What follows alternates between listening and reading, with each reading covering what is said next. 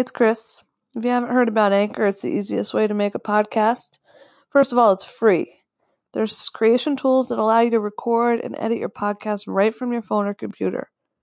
Anchor will then distribute your podcast for you so it can be heard on Spotify, Apple Podcasts, and many more. You don't have to do any of that work. In addition, you can make money from your podcast with no minimum listenership. It's everything you need to make a podcast in one place. Download the free Anchor app or go to anchor.fm to get started.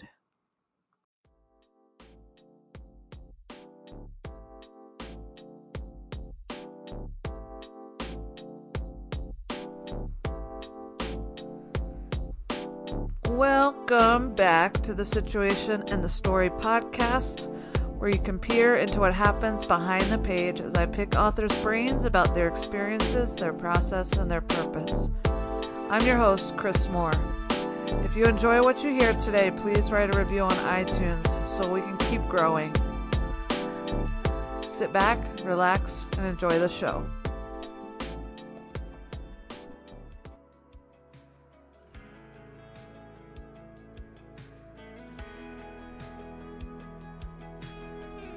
For my 14th episode, I sat down with the brilliant Cameron Dezen Hammon, a writer and musician living in Houston, Texas. Her essays, poems, and stories have appeared in Guernica, The Rumpus, Ecotone, The Houston Chronicle, The Butter, Nylon, The Literary Review, Brevity's nonfiction blog, Columbia Poetry Review, and elsewhere. She earned an MFA from Seattle Pacific University. Cameron is also the host of the Ish podcast, Conversations from the Liminal Spaces of Life, and she's the co founder of the Houston based literary reading series The Slant. This is My Body, a memoir of religious and romantic obsession, is her first book.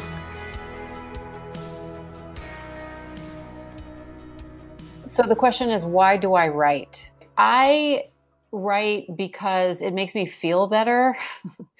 and I'm realizing in the last couple of weeks of not writing h- how true that is um, because I don't feel good right now. And I feel like at least part of that is that I'm, I feel completely unable to write. Um, so that's just kind of on the body level. That's, that's why it's a, it, it lessens my anxiety. When I uh, was in grad school, I did a low res MFA. So we had to figure out how to make work and turn week, work in every couple of weeks. And so that started a clock with me that I mm-hmm. found that after the program was over, if I didn't, if I wasn't following a similar schedule, I was getting like anxiety spikes. It was like a memory of, you know, like something is due. So it was actually really kind of helpful to keep me on track. So I've, I've since called it like, you know, the terror of not writing is greater than the terror of writing um, Interesting. And that seems to be what motivates me the lesser terror or the greater terror, right? What, what city are you in? Houston. Houston, that's right. Mm-hmm. So, with the um, kind of lockdown stuff with COVID, you said you're finding it difficult to be creative. Oh, yeah. Why do you think? I think there's an assumption that uh, maybe I'm I alone am operating on that what I might write, the story I might write, what I might share from my life will be at least interesting enough to enough people that it would be worth writing, right? Like we all up until now we've all had such varied lives and and we still have varied lives but i feel like right now what's strange is that we're all sort of in this similar condition of being locked down in our apartments. So it's like if i write about my day i'm like what why, why would anyone like i'm you know what i'm saying? Does that make yeah. sense? Like why yes. would i we're all going through the same thing. So it's like i don't know. That's just one thing that kind of occurred to me. I think that it's actually probably more honestly an extension of like a stuck that I was in before. Um, am allegedly working on the next book, which is a which is a um, connection. It's a collection of essays, um, and it just feels like now, like this entire project, like everything will have to change, right? Like everything, like this. In light of this, everything will have to change. So I don't really know how to work on it because I don't know what to say about how life has changed so dramatically in the last two weeks, like, or how to thread that through the project that I was working on. Does that make sense? Yeah. I have thought about writing like my experience of this lockdown situation, but Yeah. yeah, like we're all probably doing pretty much the same Yeah. fucking thing. Um, I mean, that doesn't mean it's not valuable. Like I'm, I'm interested in hearing your experience. Your experience is different than mine, but I guess when I think of writing my own, I that's what I kind of default to. You know? yeah. All right. So your book, This Is My Body, is a memoir of religious and romantic obsession. um, how would you describe it? Oi. Um, I should be able to answer that quite quite robustly, shouldn't I? But Uh, um, my book is about, I think, primarily about identity. Um, sort of, you know, in the in the short, you know, log line version, um, it's a conversion and deconversion story. I was born into an irreligious, secular, uh, half Jewish family. I was always obsessed with religion as a kid, growing up in New, New York and New Jersey. And in my mid twenties, I had a radical conversion to evangelical Christianity in Brooklyn, of all places uh, and this was right after 9-11 and i decided that i needed to change everything about myself and my life and i moved from brooklyn to houston texas where i started a career as a worship leader um, a music and band leader inside evangelical churches.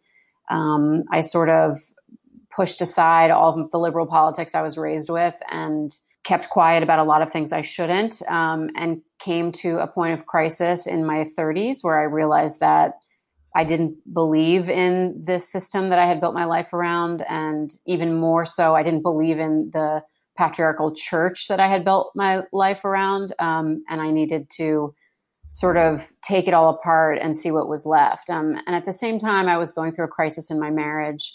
Um, I thought I was in love with someone else. Um, my marriage was was falling apart, and um, I realized that there had been a connection between the way I saw romantic love and the way I thought of um, agape or God's love, religious love. Um, and so when I found that link, um, just as a writer, I knew I wanted to explore it. And so I think the book hopefully explores the link between religious and romantic love, feminism, faith, and uh, identity. yeah. Um, how would you kind of describe your relationship to religion or to God now? Uh, I try, I really try to have a relationship to a God of my own understanding, which is always shifting. Um, I am a practicing Episcopalian um, still. I became an Episcopalian at the end of the writing of the book, and um, I'm still an Episcopalian. And, and really, what that means is is that I'm sort of stubborn enough to cling to the branch of Protestant Christianity that I can abide by and can deal with and find inspiration through. The Episcopal Church is progressive, you know, politically and affirms and elevates women and the LGBTQ community. You know, it could be better on all of those fronts, um, Yeah. but it it's it's where I have made my home and and I stay but it you know i don't i don't i don't believe the way i used to believe. I don't i'm not interested in orthodoxy um, in the way that i was before. Um, and my my my spiritual and religious life today like looks like a mixture of sort of being a right to episcopalian and a bit of a pagan witch. Yeah. um, which is sort of like what i was doing before i became a christian anyway and you know, I'm just finding ways back to that person that I was that, you know, read tarot cards and lit candles and, um, and trying to integrate it with, um, the Christianity that I practice. Yeah, cool. Um, I recently got my first tarot deck ever, actually. All right. So that's been kind And, of fun. and you have a, you have a history with, with the church a bit. Yeah. yeah, so that's where I was going. You're, um your book kind of opens with the um scene of the baptism and the um I, I had to laugh at myself because as I'm reading your book, I'm like thinking through my own religious and Christian history, which I don't like to do very often.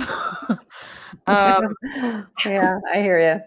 Uh, but it was good, and like I told you, I went down like a rabbit hole of Christian music wow. Um, from from like that time in my life. It was just very surreal. But I was baptized probably three different times with three different youth groups or churches, and my history is similar to yours, but I was a bit younger.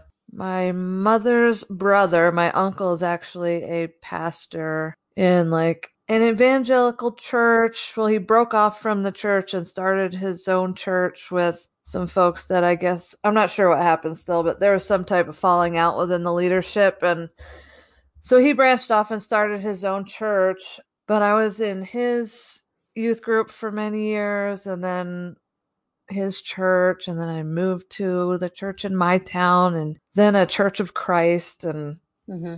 ultimately, when I was 19, I realized that I was gay and I started drinking and like all all this really repressed identity stuff came to the surface. Um, so anyway, a friend of mine that I had kind of helped to convert and bring into the church mm-hmm. told, told um, one of the leaders that you know I was you know dealing with my sexuality and I might be gay and blah blah blah. So a small panel of male elders sat me down and basically said, "You need to choose." Between women and the church. So effectively kicked me out of the church. Jesus, I'm sorry. Ugh, yeah. How do you reconcile like the idea of God with the actions of his believers? And I'm thinking of that pastor that sexually assaulted you as well. Mm-hmm. Like, how did I don't know. But for me, since then, I've moved away from Christianity because I don't know. There was some some scene in your book where you're after that happened, and your husband was like, "This whole thing is just bullshit. It's all mm-hmm. bullshit." Mm-hmm. like it's kind of yeah. how I feel. yeah, yeah. I, I mean, I don't reconcile my idea of God and the the church, um, which is a distinction that I think funny enough is is part of what brought me into the church early on. I there is a scene in the beginning of the book uh, when i'm meeting with a, a, woman who ended up baptizing me and ended up sort of mentoring me into the church who who you know was the person who answered my questions. And my question was like how can the you know how can the church be how can god be good if the if his followers are so horrible right? And i mean there's no end to examples of that. And she said to me god is not the church and and meaning that people are people and people are will fuck up all day every day. And that was enough for me back then you know to sort of like you know you know quiet my my questions. And i didn't have to face what you faced. You know had i i would have had a different story i think.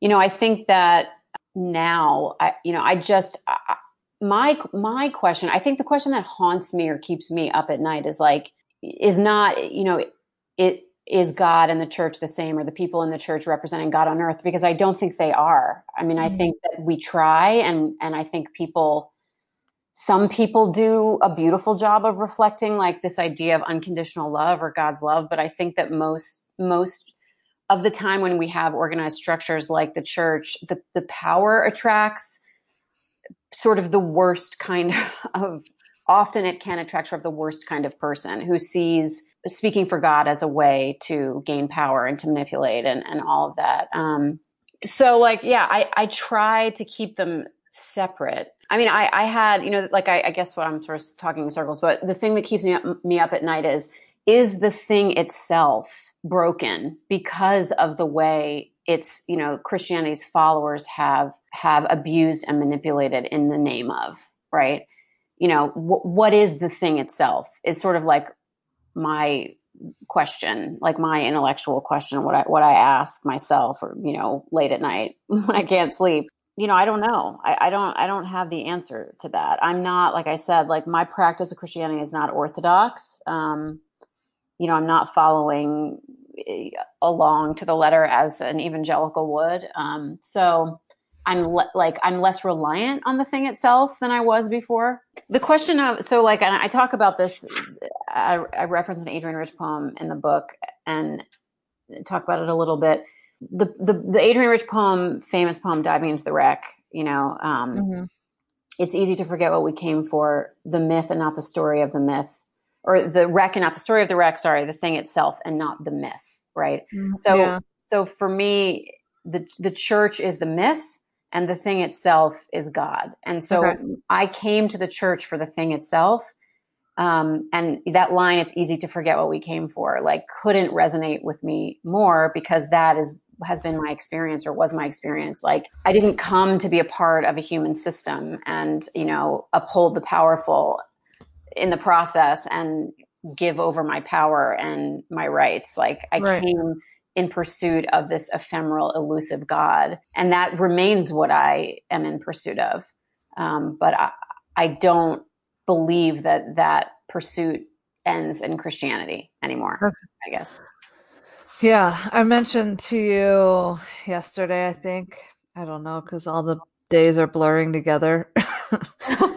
um, the docu series "The Story of God" with Morgan Freeman. You have to watch. Yes, that. I will. I will. I will watch it. But he's traveling all around the world, talking to everyone from leaders to people, you know, on the sh- practicing Hindus on the street in India, and trying to figure out, you know, all these different ideas of God as well as the history there. And yeah, for me, God is still the thing, but I agree it doesn't end at Christianity. So, yeah. where does your idea of God manifest from? Um, I mean, like I said, it's kind of always changing. You know, these days, I um, I, I've spent some time in twelve step recovery, and I write about that a bit. That opened me up to the idea of the higher power, which is sort of another name for God, right? Higher power is what is the way that 12 step recovery allows everyone's idea of God into the rooms, hopefully so when I opened that door, uh, you know, it allows me to think of God as being more than like Father, Son, Holy Spirit, right? Like, like what if God is all the teachers? What if God is all the higher powers? Um, and my friend Fee, who I write about a good deal in this book, who is a homeopath, Irish homeopath, um, you know, when I, I visited her like right at the beginning of this whole crazy COVID nineteen thing, and and we talked about praying to the, the high, praying and inviting all of the higher powers in, you know, and for her at that moment, it was Saint Bridget, it was Mary, it was, you know, God the Mother, it was God the Father, you know, so it's just like whatever, whatever you need, I think is, yeah. or whatever I need. I mean, so since this whole thing started, I have been praying. I mean, I'm a t- I'm terrible at praying. I've traditionally been crap at it. And like since this whole thing started because I had that meeting with Fee and we talked about like lighting a white candle and envisioning white light. Like I've been actually doing this every night, which I think is helping to keep me in a bit of sanity and a bit of schedule. But like, yeah, I'm inviting all all, all the all the higher powers in. Yeah. Like you know and and and i have learned that like i need god the mother sometimes more, you know more than any of the other teachers. And sometimes i need god the father and sometimes i need the holy spirit and sometimes i need saint bridget and sometimes i need mother earth or whatever it is you know. I mean this i mean i sound like a nutcase but you know it's just i don't think so. Do you, well do you think i mean are these ideas ideas that help you mm-hmm. as a human or do you believe you know life after death heaven like is this an absolute truth or is this a in a way story that helps? No i mean this is a story that helps. I, I don't know what happens after death and really no one does right? Ever, you know we have our best guesses but it's a story that helps right now and i'm you know and i'm trying to be i'm trying to hold it loosely and be fluid with it. I think we need belief. I th- you know it's funny because i've been thinking about this so much like we really are in an age of belief in the sense of you know scientific data is up for belief. Like people discuss like science as though there is an option to not believe it. Right. right. Do you know what I'm saying? Like this whole era of Trump and fake news and all that. It's, you hear people say, well, I don't believe that. I don't believe that over and over and over again. And I was thinking about that the other day. Like we really are in an age of belief, like where belief has become more powerful than knowledge. Um, which is terrifying and fascinating. Um, it feels like a rewind. Right. Right. like it does. You know, the well, even then, like, you know, when we thought the earth was flat, we still, you know, tried to prove that with science. And then, you know, our minds were changed. And now here we are again. People are like, I don't believe the earth is round. I don't believe in climate change. It's yeah. Bizarre. I do understand, like, I kind of understand the thought process behind it. Kind of like a, a mistrust, you know, of the powers that be. Yeah.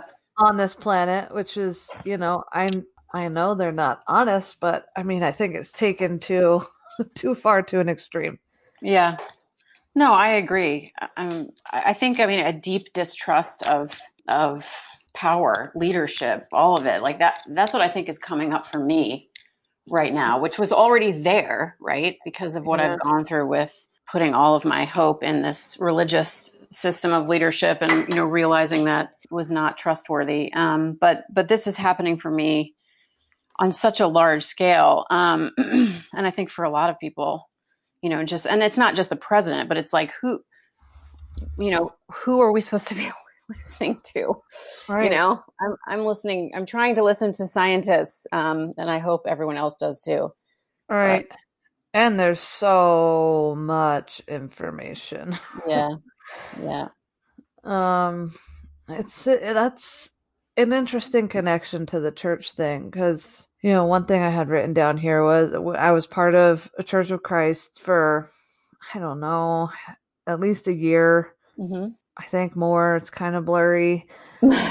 um, and a few years ago, that was when I was in my mid teens. So a few years ago, I found out that the youth pastor there that I had him and his wife had a house right next to the church. We spent hours and days there. We did Bible studies there, game nights there, everything you can imagine. And I just learned that he was convicted of basically carrying on a sexual relationship with one of the girls in the youth group and went to jail. Wow. So it's like, even though that wasn't me, it's still fucking traumatic. It's like yeah, you think this was, you think this was like a genuine person and a genuine like it's so crazy it is it's devastating i mm. mean th- that's kind of the the thing that really just rocked me like when i was i think I, uh, we were revising this book when um i i got it's not i don't write about it in the book but i got a threatening letter at my job at the church that i work at um because i had shared it was a threatening anonymous letter because i had shared um an, uh, a court record online about a music minister in Houston who had been um, a, who had been accused of like sexual assault with a young boy who was in his choir and someone had shared this court record with me and i was like could this be the same person that i know that i've worked with? And I, I shared it in a facebook thread and a week later i got a threatening letter saying like you know they would have my job and you know all of these all of these things. Um, and you know happily luckily my the priest i work for was like you know we're not gonna i mean don't like please calm down. Like there's no way that you're gonna lose your job over this. We don't, you know? Yeah. But but it was really scary. And and i had this this like awareness that you know i used to think that it was the good like good people or people who wanted to be good and wanted to be better and do better that were attracted to the church like that that wanted to be a part of a community that was sort of focused on on goodness and love and help um, and helping people, you know, kind of what you describe, like with your youth group, like making kids feel at home and creating community and all those things. And and after I got that letter, I just thought, like, you know, could could it actually be the opposite of that? You know, that that at least in equal measure, the church attracts people who are looking for a place to hide their predation. Mm. Um, because it covers up predation with goodness. Um, Holy shit. Yeah. So, you know, that that is devastating. You know, I mean like you said, like when when you hear about someone you trust or trusted harming someone else in that way, like it just I mean, yeah, and for me it just was like a light bulb went off, you know, like that how many layers. I mean, this this letter that I got came from someone who told me like of all of their power and all of their financial and social power in the community to bring harm to me. And how like this person like if i didn't shut up essentially like this person would ruin me and have my job and et cetera et cetera. And talked about like i mean and was really terrible at being anonymous because it it was fairly easy to figure out who this person was. But but because I got that information about this person's social status and financial and economic position, I was like, oh, so so this is like the layers of wealth and privilege that cover up, you know, evil essentially. I mean, if we believe that there is evil, I mean that's what that's what it is. It's a system that like rushes to protect its own even when especially when, you know, that you know someone is is a predator you know? And that that's what i saw. I was like holy shit.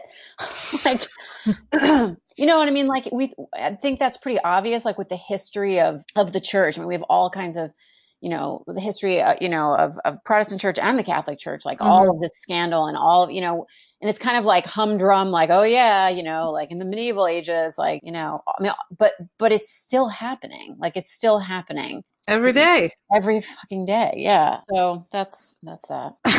So that's that. I had never thought of that of that idea that you know predators might be drawn to the church because it is a place you know to hide that. Oh my god that's sick. It makes a sick kind of sense though you know right? Oh so. yeah definitely. I mean i think it also does attract people who genuinely want to do good and want to love people also yeah, me too. Though, I mean, one of the only ways I can say I know that's true is because I know that it was true for me. Yeah. I don't know how much I trust. I don't know. Like to have been so close for so long with that youth pastor or yeah. the yeah. men that were basically like, you know, God or women. Yeah.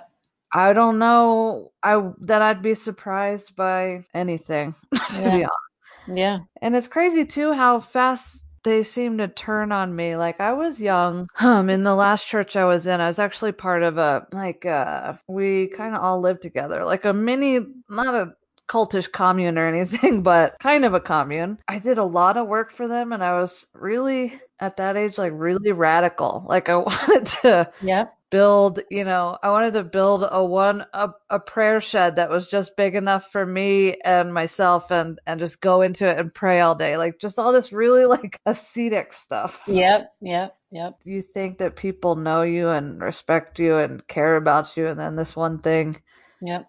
comes up and it's like no all over. Yeah all right, let's just let's go back to craft and writing. Correct me if I'm wrong. It jumps back and forth in time. Correct. Correct.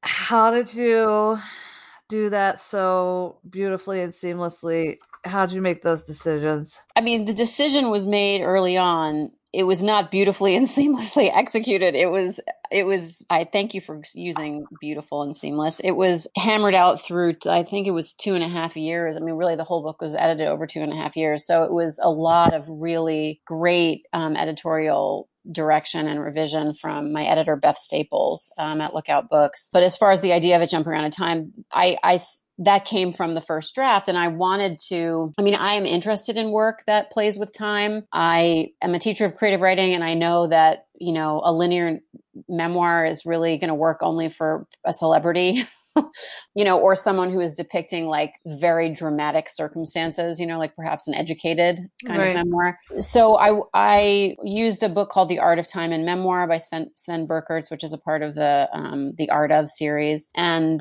uh, had a couple of conversations with my friend Lacy Johnson when I was first like you know formulating you know how am i going to write this thing and we talked about Lacy and i talked about this idea of time as like a like a laundry line you know strung between two points the you know the the now and the end of now. So like the book starts in 2015 and ends in 2017 but it off the laundry line hangs um, you know deep dives into the past but only past scenes or situations that are directly relevant to that first timeline right? I mean your listeners can't see me but i'm holding up my fingers like like a yeah, like yeah. a laundry line. So like 2015 to 2017, 2001, 2008, um, 2009, I believe, 2012 are the things that are hanging off that line and that jump back. Uh, and and in that Art of Time in Memoir, he references I can't think of who the original person was who said this, but basically like events that argue for their importance are included, not events that happened. They don't get included because they happened. They they're the the scenes from the past I include that I include are directly relevant to the present timeline. Oh, this is really helpful. I no one's ever put it that way. I have the first draft of my memoir done, and I refuse to go back to it since I just I'm like, no, I don't want to deal with it. Like, uh, and that idea of the clothesline and uh, pro. Okay, so you're talking about the linear memoir, and that's how my first draft is written because it starts with an accident that I had when I was 13. So mm-hmm. that was like 1998. So I mm-hmm. guess I would consider that the first, the beginning of the clothesline. Mm-hmm.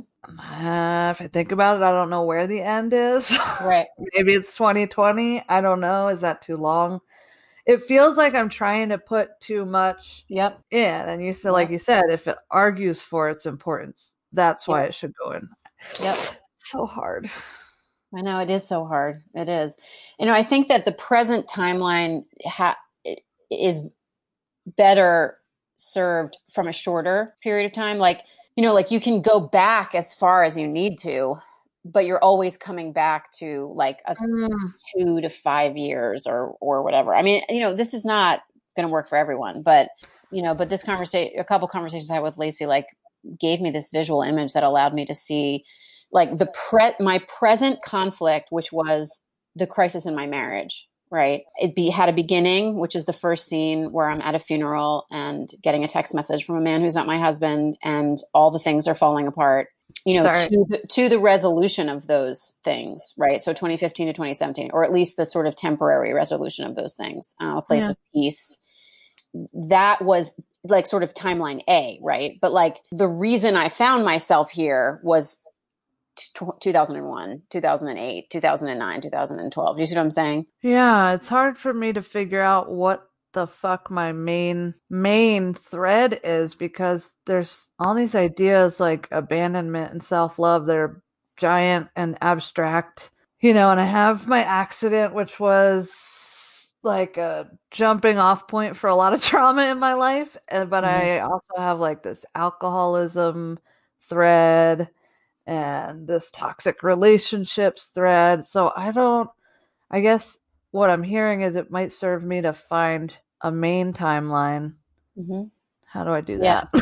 I think one, I think one of the biggest challenges is is is figuring out when the thing ends. Like it's like what exactly like it's 1998 to 2020 to 2015. Like you know, that is really one of one of the biggest challenges. Like when does it cut off? But I mean, I I like I like a present tense start and then going back and showing me why we're here. Like that just at least that's what worked for that you know my last book and god knows what will happen for the next book but like a crisis that is imminent or very recent you know how it resolves or at least where we what, leave it.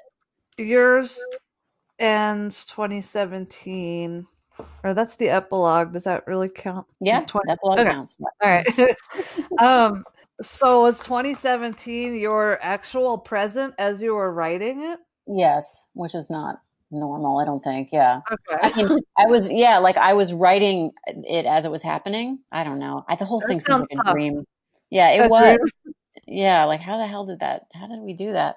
Uh, yeah, it, it it was tough, but you know, like for example, in the first draft, my father was still alive when I finished the first draft. I finished the first draft in January of 20, I believe it was January of 2017. So the epilogue, I did not have the epilogue because the epilogue is from the end of 2017. I did not have the last chapter, which is from the end of 2017, right? So like, I mean, the first draft finished and then my life kept going and I figured that I figured out that I needed to expand the goalposts a little bit and mm, yeah. and include those kinds of resolutions or those that the ends of those threads because they had they had come to some kind of an end you know yeah so but yeah that was that was a tough decision i think that is that is one of the hardest things about structuring a longer work you know a memoir book length memoir.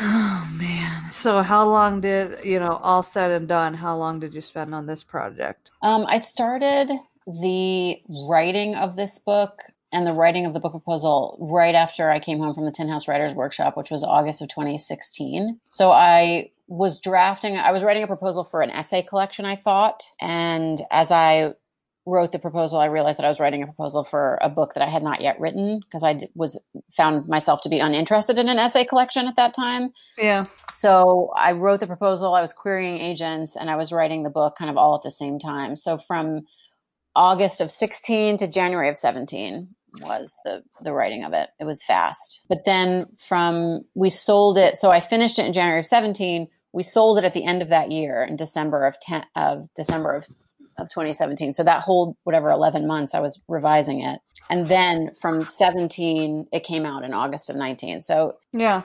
I, math is not my thing, but 3 years, 4 years, I don't know. Yeah, yeah, yeah. Well, now I've now my brain's going with this t- timeline thing. Um I do you know Carrie O'Driscoll? She was one of my guests, but she wrote the book Truth uh, the memoir Truth has a different shape. And uh it's in first person present from childhood, which Okay. so is mine. Um, you know, my first draft at least. hmm And I just feel that I need to totally do away with all of that. like, With present tense? yeah, like so I'm telling the story as though I'm 12. Yeah, I know. Yeah, so that was funny. So uh, that was a funny thing with my my book. I originally had the present tense chapters in present tense, right? The 2015 to 2017 and the past chapters in past tense. Yeah. But that was a shit show. that's, that's so, So- hard. We ended up realizing it was a shit show. My brilliant editor realized and we decided that I had to go back and make everything present tense. Everything present. So the whole book is present is, is written in present tense now, even the past chapters. Yeah. Yep. So that was fun. I don't know. I think I, I think, you know, I think there's like creative ambitions that one has at the start of any project. Like this is going to be written out of time, and there's going to be a there's going to be a second person thread of flash essays woven through the and uh, truly originally my book had a thread of second person flash essays woven through and all these like grad school creative writing things. yeah, exactly. It's Um, like it's and- like a my manuscript's like a portfolio, like a yeah, like a portfolio of grad school ideas. Right. Yeah. Like, oh look, I this here's a fun trick. Like, you know, let's do this. You know, and at the time, like I didn't think of it that way. I didn't think I didn't think of it in as a grad school portfolio, but um but as the revision, like I was so lucky to have such a great editor who was very involved and focused and uh, you know, and you know, to her credit, she never said like cut the second person flash essays. But by She- you know, I had gone through we had gone through such such rigorous, you know, revision that I like myself was like now in the mindset of, you know, if it's not great, cut it. Like what why is it there, you know? And so I just I myself decided like to cut some of those grad school tricks including the second person essays. I have Um, one, I have one one second person essay in there. That's funny. Which is not to say that they're not. I mean, you know, like I love second person sometimes. Yeah, yeah. You know, Right. like it can be great. Yeah. It's not that it's there's a hard and fast rule, but it's tricky. it's tricky. Does there ever come? I don't think I've ever asked anyone this. Does there come a point where you're where you feel like the book is done? Like this is right. This is how it should be. Very early on in the process, and I'm always I was wrong. so when I think this is done, good job, you. It's like the furthest from done it will ever be, possibly. You know, I, I read it now. I mean, for the most part, I don't do this very often, but I'll read it now and I'll be like, oh shit, should have should have fixed that. I should have changed that. You know, like it's never done. Yeah. I mean, it's like with with music, like with recording music, like you just you have to walk away. Yeah. It has to do. You have to decide that it's done. Exactly. Okay. Well, um, so you talked a little bit about your next project is a collection of essays. I mean, in theory, they're imaginary, but yeah. Is there like a, a plan? A, There's a plan. I mean, uh, yeah, yeah, there's a plan, there's a theme. I mean, I'm working on the book proposal now. I have two essays, quote unquote air quotes. You, again, your re- listeners can't hear me, see me air quoting, but I have two of them done. I have an outline, you know, for what I for for I think nine essays or seven. I don't even know. I'm afraid to open the document. Um, but but you know, I yeah, I just don't know what I don't know what what what this project will look like. Um, you know, on the other side of this crisis we find ourselves in. Yeah, it's interesting. Yeah. I, I tend to have this unspoken idea that I have to get everything into my first book. It's the only book. but like, it's not. So I No. can think about, you know, what is this project specifically? Yeah. I think it's Um, really important to remind yourself of that. And it's helpful to me to hear you say that because I, you know, I, I mean, I do the same thing. Like, I'm just like, oh shit, was this it? not for you. Well, not Uh, for you. uh, I don't know. We'll see. I don't know. Now after talking to you, I'm I'm like, man, this. I feel better and worse about it because now I'm like, I this could go in so many different directions. Yeah, yeah. I mean, I think like the the the tighter the tighter the focus, you know, sort of the easier it is to like conceptualize the project and finish it, right? And that's like what we want is we want to get through the, the the first draft of the first book because then you have learned how to do it in theory at least, you know. I'm telling myself this, but um but you know like so you know with my with my students like i i talk about this idea of of the lens that determines what makes it in and what makes it out of the book and if the lens is for me feminism misogyny sexual desire religious desire like then a whole bunch of events that are very very sexy and easy to dramatize you know my sacred cows get cut out of the of the document get cut out of the manuscript they don't make it in no matter Yeah. how great they are, right? No matter t- how many times I've revised that fucking chapter, it's getting cut if it isn't serving the the lens, like if it isn't gonna, you know, illuminate kind of like the the focus. Yeah.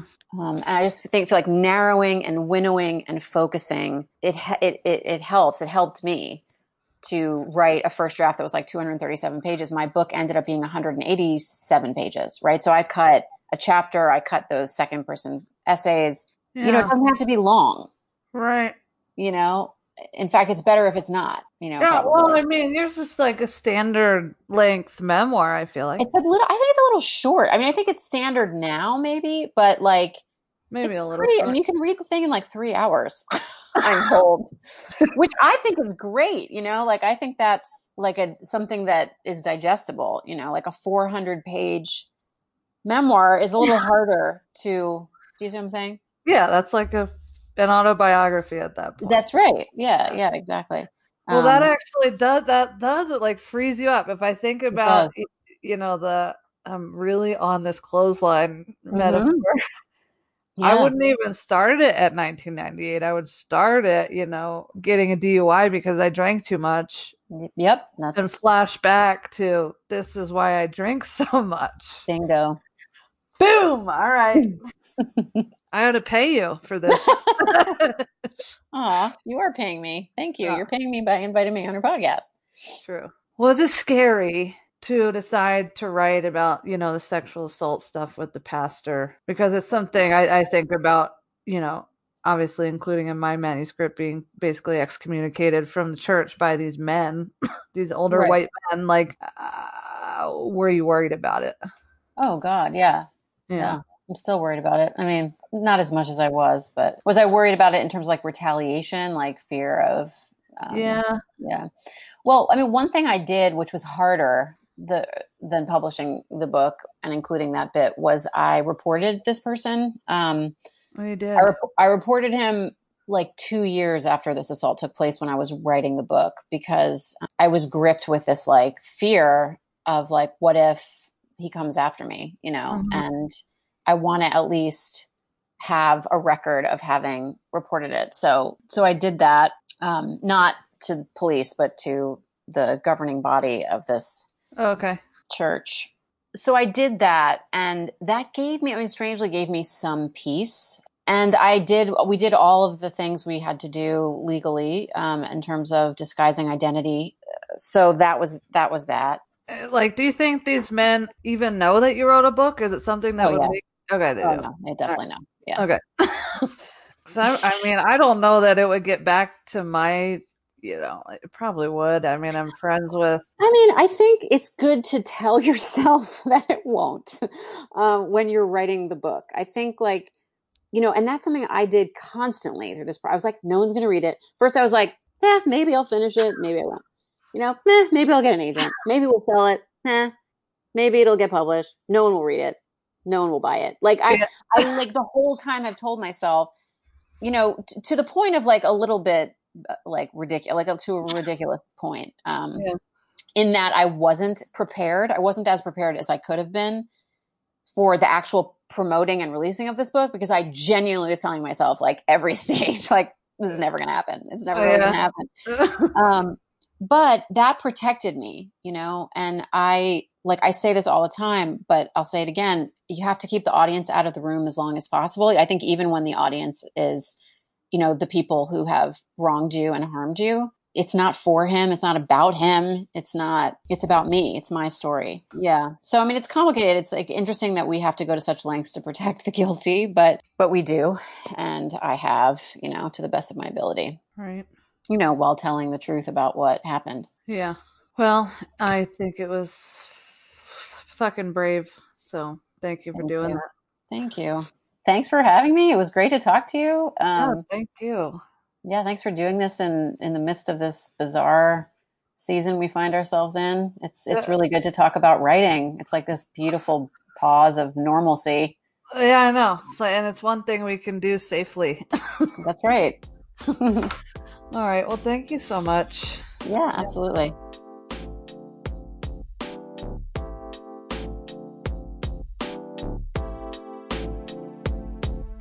As always, thank you for tuning in. You can purchase Cameron's memoir today over at indiebound.org. Until next time, keep reading.